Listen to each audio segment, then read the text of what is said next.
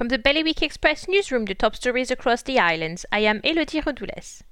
Contractors have banded together to express their dismay and anger at the rejection of plans for new affordable homes on the former gasworks site in Jersey.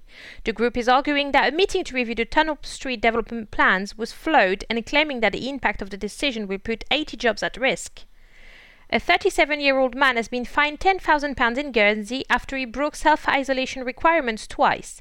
Eric Gidris had gone to a supermarket and then the pub on the day returned from France. The Jersey Tenants Forum have hit at the government for unacceptable delays in addressing urgent housing issues. The forum wrote to ministers in December to voice their concerns about rising rents and evictions during lockdown light, but still hasn't heard back on a meeting date.